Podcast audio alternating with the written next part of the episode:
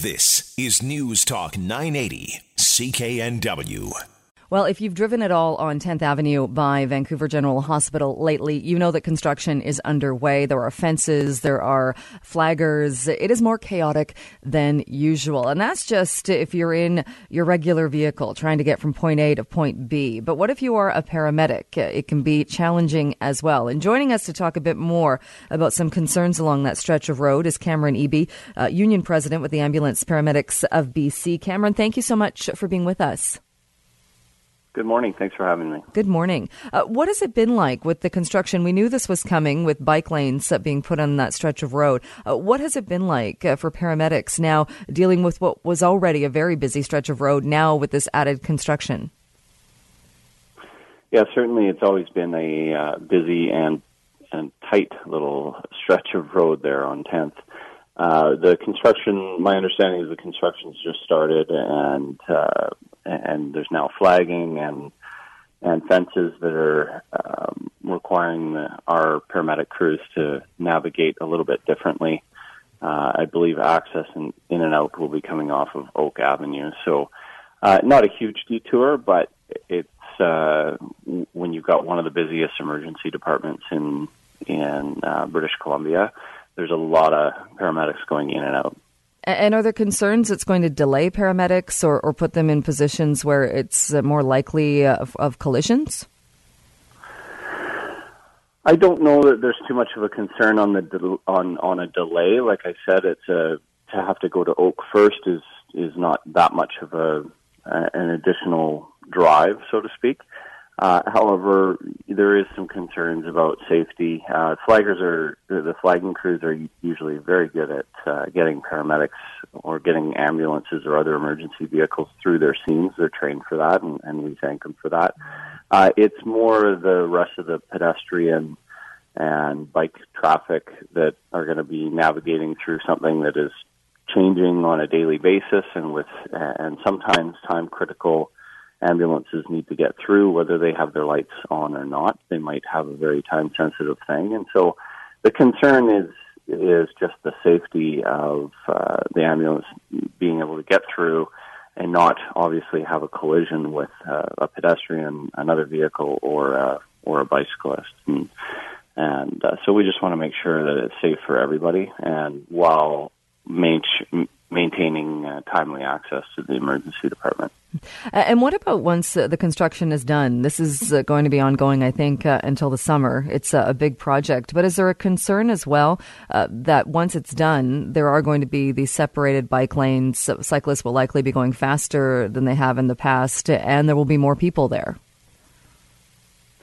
Certainly, I, I believe that the construction, although it's going to go until the summer, the construction in front of the emergency department access is being targeted first because that's going to be the more complex area to solve. So I don't think the construction on that particular part is going to last until the summer, but um, once it's once it's completed, uh, of course, there's going to be bike lanes. It's going to change the traffic flow uh, representatives from BC Ambulance have been involved in, in the planning phase and they've raised some concerns there. Some of those concerns, uh, I'm told, have been addressed and, and other things weren't, weren't able to be addressed. And so, uh, things like just who's yielding to who, uh, and if there's one lane of traffic or two lanes of traffic and, uh, how, you know, which direction you can access it from, uh, it, it would have been nice to be able to see some sort of uh, um,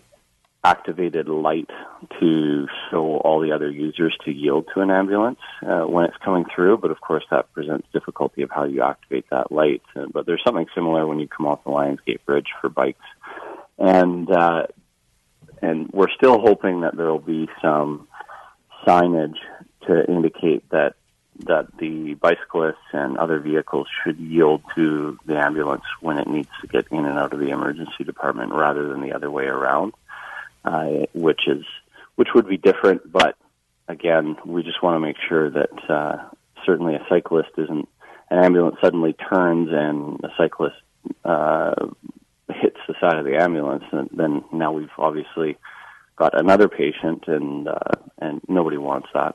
No. Uh, do do cyclists and pedestrians generally yield, or is that an issue? I think that generally, when an ambulance has, or in my experience, when an ambulance has lights and sirens on, uh, people are pretty good about uh, yielding, assuming that they don't have headphones in and, and things like that that would prevent, prevent them from hearing uh, the ambulance. Uh, but when uh, when the ambulance does not have their lights and sirens on, which doesn't doesn't mean that the ambulance is empty, and that doesn't mean that there isn't a an urgent situation going on. Uh, there's there's less appetite to yield to the ambulance, certainly, and, and the bike lanes, as you said before, they're designed to allow uh, cyclists to travel faster without interruption and get from A to B, and uh, that's that's their whole purpose. So we uh, again, you wouldn't necessarily expect all of a sudden there's an ambulance cutting through the bike lane, so that that's that's the main safety concern that we want to try to resolve for everybody, so so all the users are happy. And I don't know if if you know this, but has have you been able to learn anything, or have we learned from uh, in front of St. Paul's Hospital where there are now bike lanes, or a few years ago there weren't? I haven't heard any problems with the uh, with, with, the bike lanes on Burrard in front of St. Paul's Hospital.